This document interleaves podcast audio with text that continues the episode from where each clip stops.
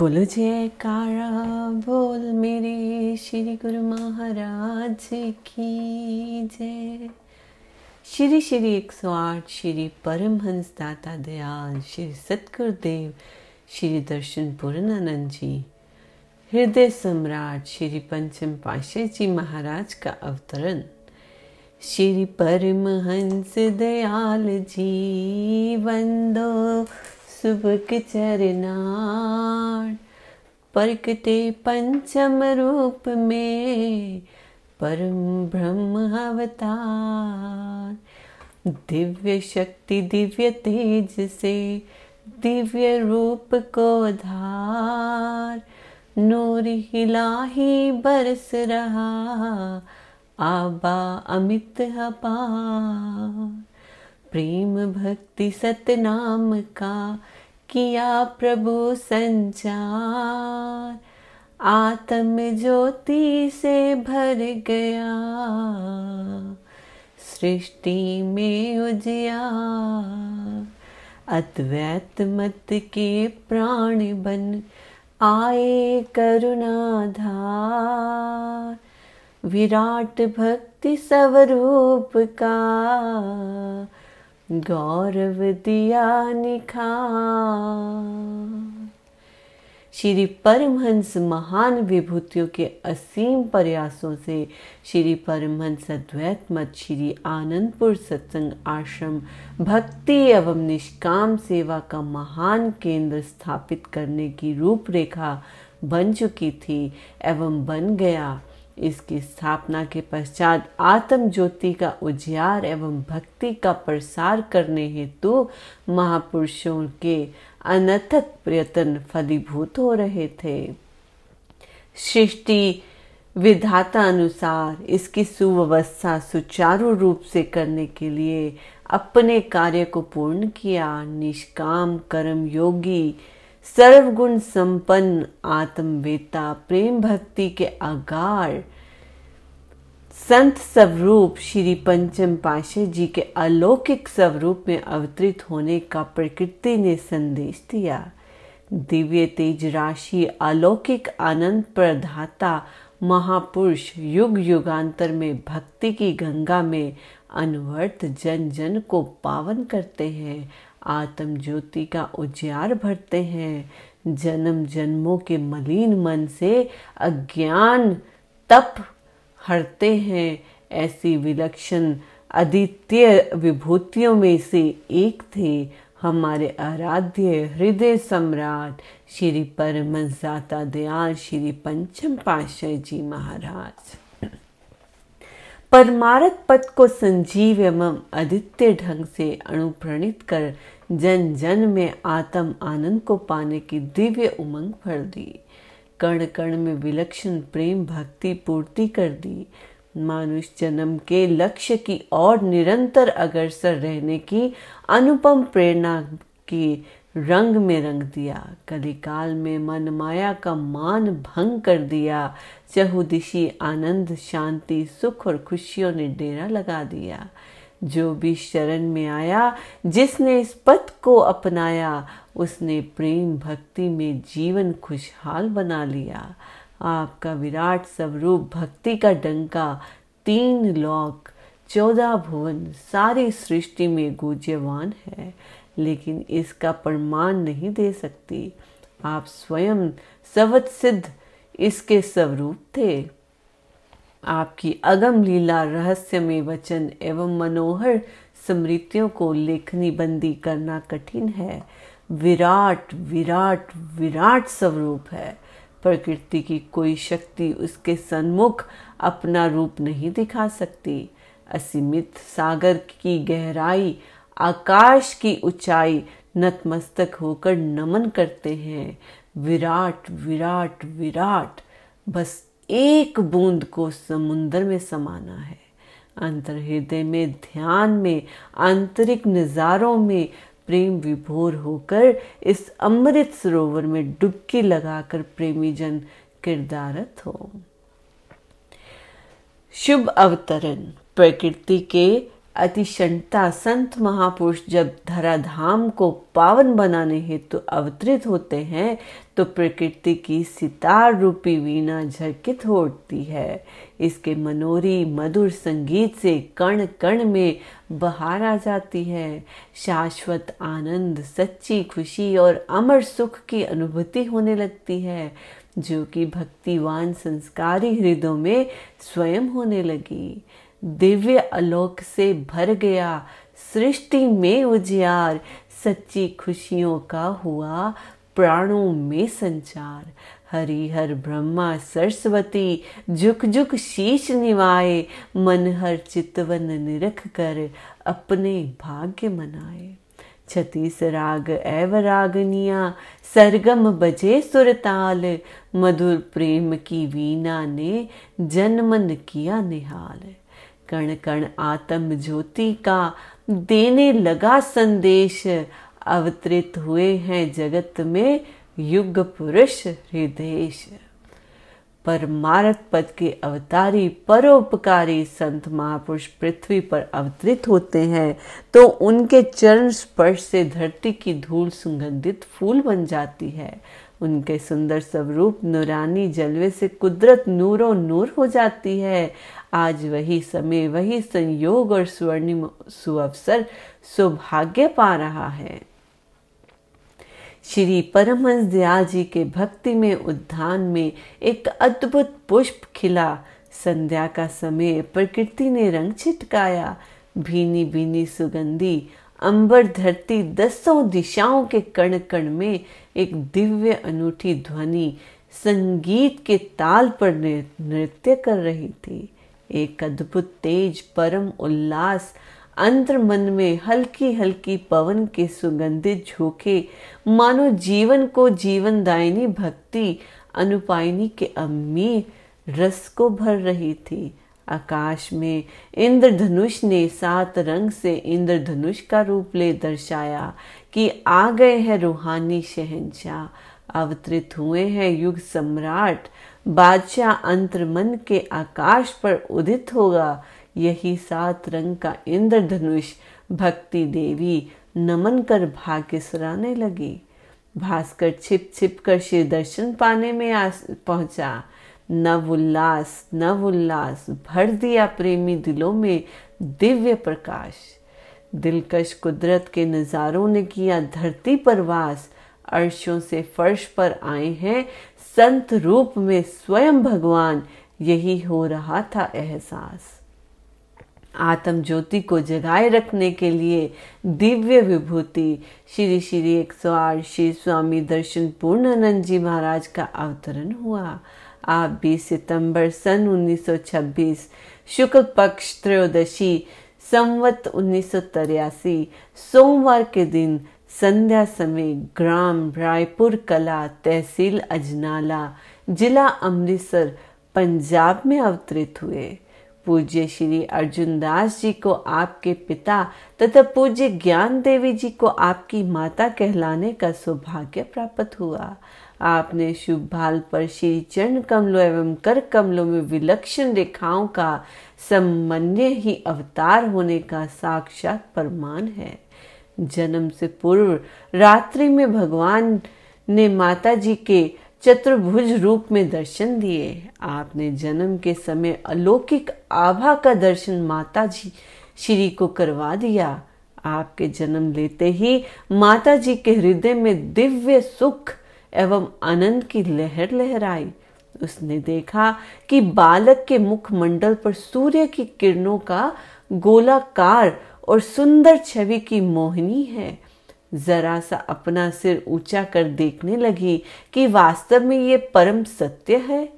क्या देखा कि सिर की और सफ़ेद लंबा चोला पहने, सफ़ेद दुपट्टे से शीश ढके मुस्कुराते हुए आशीष दे रहे हैं, मानो कोई पैगंबर हो। माता ने दस मिनट तक इस दिव्य तेज के दर्शन किए। पुण्य आपकी और निहारा तो आपके मस्तक पर भी चंद्रमा की ज्योति को चमकते हुए पाया।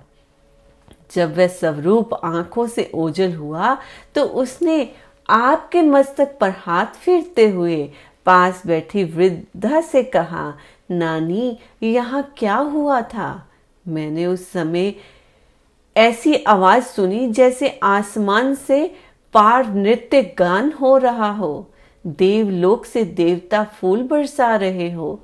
बांसुरी की मधुर तान के साथ कई ताल बज रहे हो। उन फकीर का तेज में वर्णन नहीं कर सकती। मेरा शरीर रोमांचित हो रहा है। मैं उस फकीर को बैठने के लिए भी ना कह सकी। नानी ने कहा, घबराओ नहीं। यहाँ कोने में एक फकीर की जगह बनी हुई थी। हो सकता है, आज वह यहाँ प्रकट हुए हों। फकीर सदा दुआ देते हैं, तुम्हारा घर खुशियों से भर जाएगा। आज मैं वहाँ जाकर दीपक जगा आती हूँ। भगवान श्री कृष्ण चंद्र जी महाराज जी ने परम सखा अर्जुन को विराट स्वरूप दिखाया और दर्शाया कि सारी सृष्टि मुझमें समाई है। इसमें मुझे किस भक्त पर किस समय कृपा करके गोपनीय रूप को दर्शाना है और, ऋण होना है। इसी रूप ने माता यशोदा से वात्सल्य पाया। उसी से अधीन होने के लिए मुँह में मिट्टी के बहाने दर्शन कराया। अब यहाँ ये दर्श दर्शा रहे थे कि संत रूप में प्रकट होने के लिए सुंदर आभा को निरखा रहे हैं। आपने शुभ जन्म से पहले भी माता जी सर्वदा यही कहती कि मेरा गुरुद्वारे से घर आने को दिल ही नहीं चाहता। उस गाँव में केवल एक ही गुरुद्वारा था। घर के काम काज करते हुए भक्ति भाव विभोर भजन गाती, हरदम एक अनोखी खुशी अंतर मानस में अनुभव करती। आपके पूज्य पिताजी को आपके शुभ जन्म से पहले संसार से उपरामता हो गई थी। संसारिक बंधनों को तोड़कर आप माया मुक्त होना चाह रहे थे। पिताजी ने अपनी प्रेरणा को बुज़ुर्गों में व्यक्त किया। वहाँ एक ज्योतिषी बैठे हुए थे। उन्होंने पिताजी के मस्तक की ओर देखकर कहा, लाला जी, आपके घर में दिव्य गुण संपन्न महापुरुष ने अवतरित होना है। आप इस कार्य को पहले पूरा कीजिए।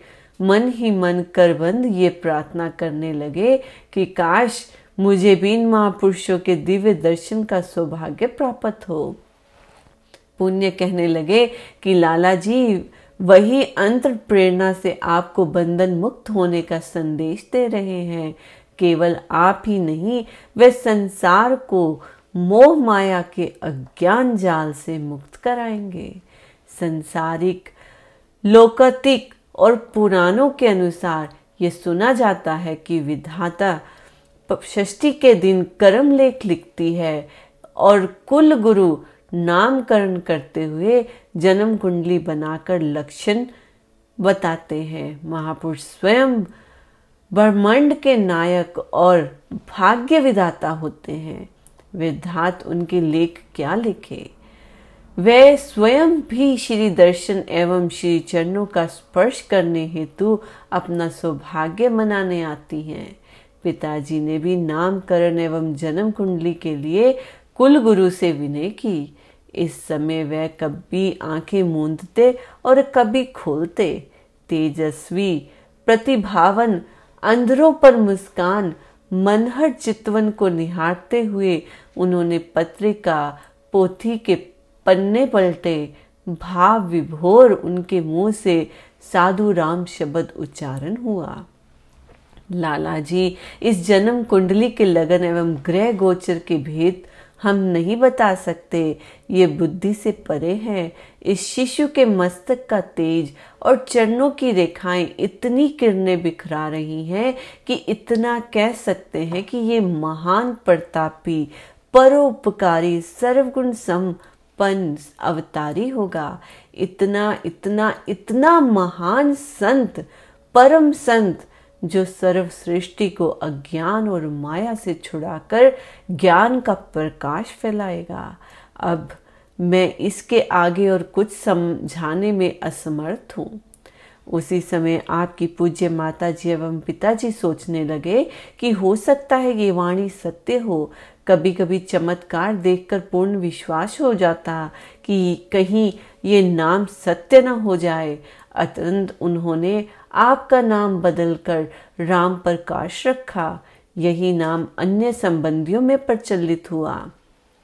आपके जन्म के कुछ समय उपरांत पिताजी को संसार से उपरांता हो गई। वह हरिद्वार में एकांत वातावरण में रहने लगे। अधिकांश समय वही व्यतीत करते। यहाँ उन्होंने साधु वेश भी धारण कर लिया।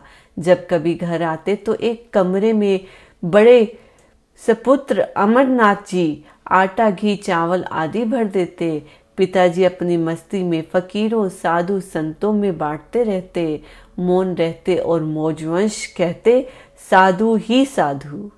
आपकी बाल लीलाओं का सौभाग्य रायपुर कला की धरती को मिला। मिट्टी के घर, मिट्टी की सड़कें और पास में कलकल करती हुई रावी का किनारा मिट्टी से बना हुआ। आपने दर्शाया कि संत महापुरुष धरती की पुकार को सुनते हैं। महापुरुषों के चरण स्पर्श से मिट्टी भी सोना बन जाती है। वह अपने भाग्य सराती है कि भूभार हटाने आए हैं समय के महापुरुष। आपकी माता जी साधु सेवी और सत्संग में रुचि रखने वाली थी। वहाँ ग्राम में गुरुद्वारा में आपको साथ ले जाती। आपके शीश पर पतली पतली जताएँ थी। आप माता की गोदी से उतरकर बार बार अपना सिर धरती पर रखते, मत्था टेकते, किलकारी मारकर हँसते। जब आप मुख नीचे कर ऊपर उठाते तो अनायास ही वहाँ बैठे भगत हृदय का ध्यान आपकी ओर आकर्षित हो जाता। उस समय ऐसा लगता, मानो बादलों की ओट में सूर्य ने अपनी रशिमाओं को भूतल पर डालकर उसे प्रकाशमान कर दिया हो। जब कभी माता जी श्री श्री को गुरुद्वारे में जाने में देर हो जाती तो आप आध्यात्मिक मचलना शुरू कर देते। शीघ्र ही सब काम छोड़कर स्वयं माता जी या आपकी बड़ी बहन शीला जी आपको उठाकर गुरुद्वारे चली जाती। पिछले जन्मों की तपस्या के अनुरूप ही बाल रूप की लीलाएँ निरखने का आनंद मिलता है। गाँव की कई स्त्रियाँ एवं बुज़ुर्ग आपके घर में आकर कहते, बीबी, आप धन्य हैं। आपके घर कोई भगवान का रूप ही आया है। हमारा दिल इसे मिले बिना अधीर रहता है। इसे देखकर लगता है कि मानो जीवन की दीदी मिल गई है। कई सुहंद संबंधी आकर कहते हैं कि न जाने क्यों बार बार आपके घर आने को मन चाहता है। कौन से अनोखे लाल ने आपके घर जन्म लिया? घर में पाँव रखते ही दिल हर्ष से भर जाता है। माता जी कहती, मुझे क्या मालूम? आप देख ले, क्या जाने किसी संत ने यहाँ जन्म लिया हो? आपकी आयु दो वर्ष की हुई। आप नियम अनुसार माता जी के साथ गुरुद्वारे जाते, शीश झुकाते, गुरुवाणी को सुनने की धुन में ऐसे ले हो जाते कि सब देखते ही रह जाते। एक दिन आप अपनी बड़ी बहन के साथ गए। पाठ करने वाले ग्रंथी के पास कब पहुँच गए, किसी को पता ना चला। दूर से किसी ने आवाज़ लगाई, बाबा जी, अंदर बच्चा कैसे पहुँच गया? बाबा जी ने आप पर दृष्टि डाली और पाठ पढ़ते पढ़ते उच्चारण करने लगे, धन निरंकार धन निरंकार धन निरंकार। संगत भी उच्च स्वर में बोलने लगी, धन निरंकार धन निरंकार। बाबा जी आनंदित होके ये उच्चारण करने लगे कि निरंकार की ज्योत किस रूप में और कब आती है? वे अपना रूप प्रकटती है। परंतु जीव समझ नहीं पाते। वह संकेतिक भाषा में बतला रहे थे कि दिव्य ज्योत ने बालक के रूप में दर्शन दिए हैं। आप अवतारी विभूति हैं। वैदिक नियम अनुसार संसार में ये नियम प्रचलित है कि नाम संस्करण, मुंडन संस्करण आदि समय समय पर संबंधियों में पर्व की भांति मनाए जाते हैं। आपके मुंडन संस्कार पर भी संबंधी एवं ग्रामवासी एकत्रित हुए। प्राय बालक मुंडन करवाते हुए रोते हैं, परंतु आपका खिलता हंसता हुआ चेहरा सबके दिलों में अनोखी प्रसन्नता भर रहा था।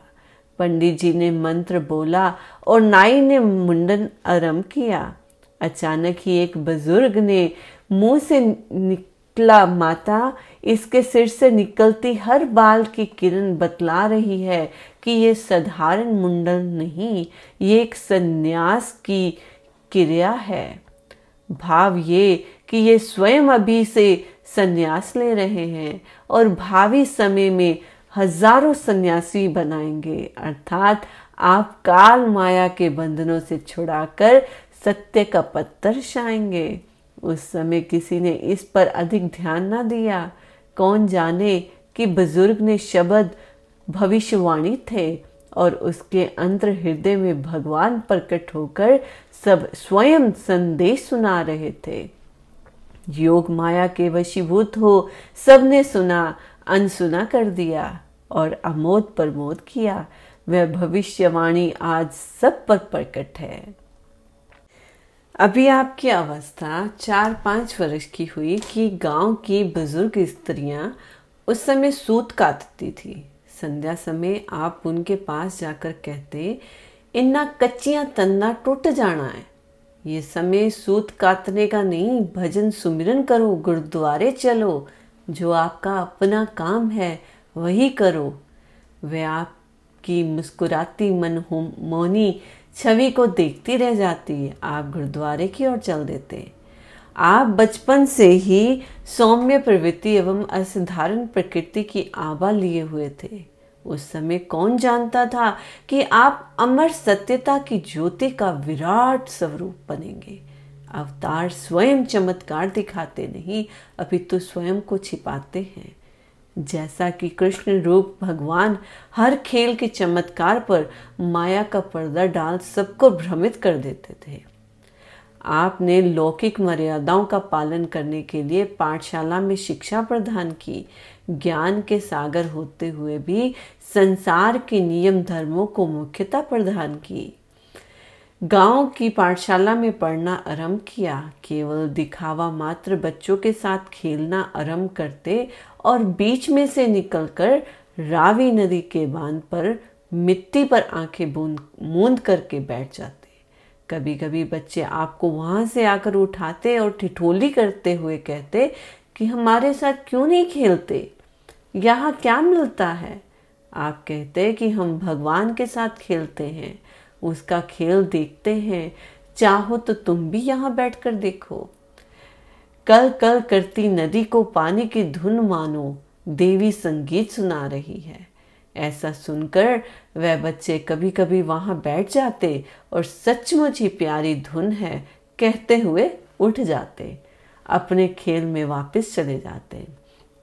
आपकी आयु दस वर्ष की हुई, आपके शिक्षक का नाम राम प्रकाश था। वह भी भक्ति भाव रखने वाला पुरुष था। वह सोचता था कि इन्हें देखकर ऐसे लगता है कि इनके अंदर देवी शक्ति है। कक्षा में भी शांत, एकांत, एकाग्र और पढ़ाई में सबसे आगे। जब भी देखो छुट्टी होते ही नदी पर चले जाते हैं। कई बार आते जाते देखा कि समाधि लगाए बैठे होते हैं। एक बार मास्टर जी भी आपके पीछे पीछे आए और पूछने लगे, राम प्रकाश, क्या अभी से तुम्हें राम ने प्रकाशित कर दिया है। अभी तो तुम्हारे खेल कूद आमोद प्रमोद के दिन है। हमें भी कुछ ज्ञान कराओ। आपने विनम्रता से कहा, आपकी शिक्षा से ही मैं शिक्षित हो रहा हूँ। आप ही कहते हैं कि संसार भगवान का खेल मात्र है। आप गुरु हैं। मैं तो आपके द्वारा दी गई शिक्षा से उस खेल को देखने यहाँ आता हूँ। उसे अनुभव करने का प्रयास कर रहा हूँ।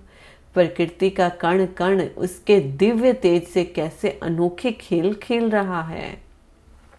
चाँद, सूर्य, बादल, धूप, छाया, क्या अनोखा खेल है। सब समय में बंधे हुए अपना अपना कर्तव्य निभा रहे हैं। हमें भी कर्तव्य पथ पर चलते रहना चाहिए। शिक्षक देखता ही रह गया कि महापुरुषों की वाणियों को, रामायण अथवा गीता को हमने पढ़ा अवश्य, परंतु मनन न किया। ये बालक अभी से अनुभव कर रहा है, वह क्या जाने कि ये साक्षात पार ब्रह्म स्वरूप है। प्राइमरी तक यहाँ शिक्षा ग्रहण कर आप अमृतसर जाने लगे। आपने लौकिक शिक्षा हिंदी, उर्दू, फारसी और अंग्रेज़ी में प्राप्त की। सन 1944 में आपने मैट्रिक पास कर ली। महाप्रभु जी गणित में अध्यात्मिक प्रवीण थे। इस संदर्भ में आपने स्वयं पर फरमाया था कि हमारे गणित के अध्यापक हमें छुट्टी वाले दिन भी बिना फ़ीस के पढ़ाया करते थे। एक दिन बच्चों ने मिलकर छुट्टी कर ली और कोई भी पढ़ने ना गया। अगली बार जब बच्चे उनके घर पढ़ने गए तो उन्होंने समझाया कि वह तो उनके भले की सोचते हैं। हमने उस दिन से ये प्रण कर लिया कि बाकी बच्चों में से कोई जाए या ना जाए लेकिन हम तो अवश्य जाएँगे। शिक्षा ग्रहण करने के लिए शिक्षक के प्रति श्रद्धा और जीवन में अनुशासन अति आवश्यक है। आपने पुण्य कभी छुट्टी न की और गणित में आप सदैव सरोपर रहे। आपके बड़े भाई कलकत्ता में दुकान और व्यापार करते थे। आप संसारिक कार्य व्यवहार करते हुए निर्लिप्त रहते। आपके घर के सभी सदस्य मानो त्याग की मूर्ति थे। आध्यात्मिक हास विलास उन्हें पसंद नहीं था। आप 1946 में एक बार कलकत्ता गए, परंतु वहाँ सत्संग का साधन प्राप्त ना होने के कारण पुण्य पंजाब लौट आए। आपको आत्म अनुभूति तो थी, परंतु लोक मर्यादा अनुसार अपना कर्तव्य सदगुरु शरणागति, नाम दीक्षा, गुरु आज्ञा एवं आदर्श गुरु भक्ति की मुख्यता देते हुए संपन्न किया। बोलो, जयकारा, बोल मेरे। श्री गुरु महाराज की जय।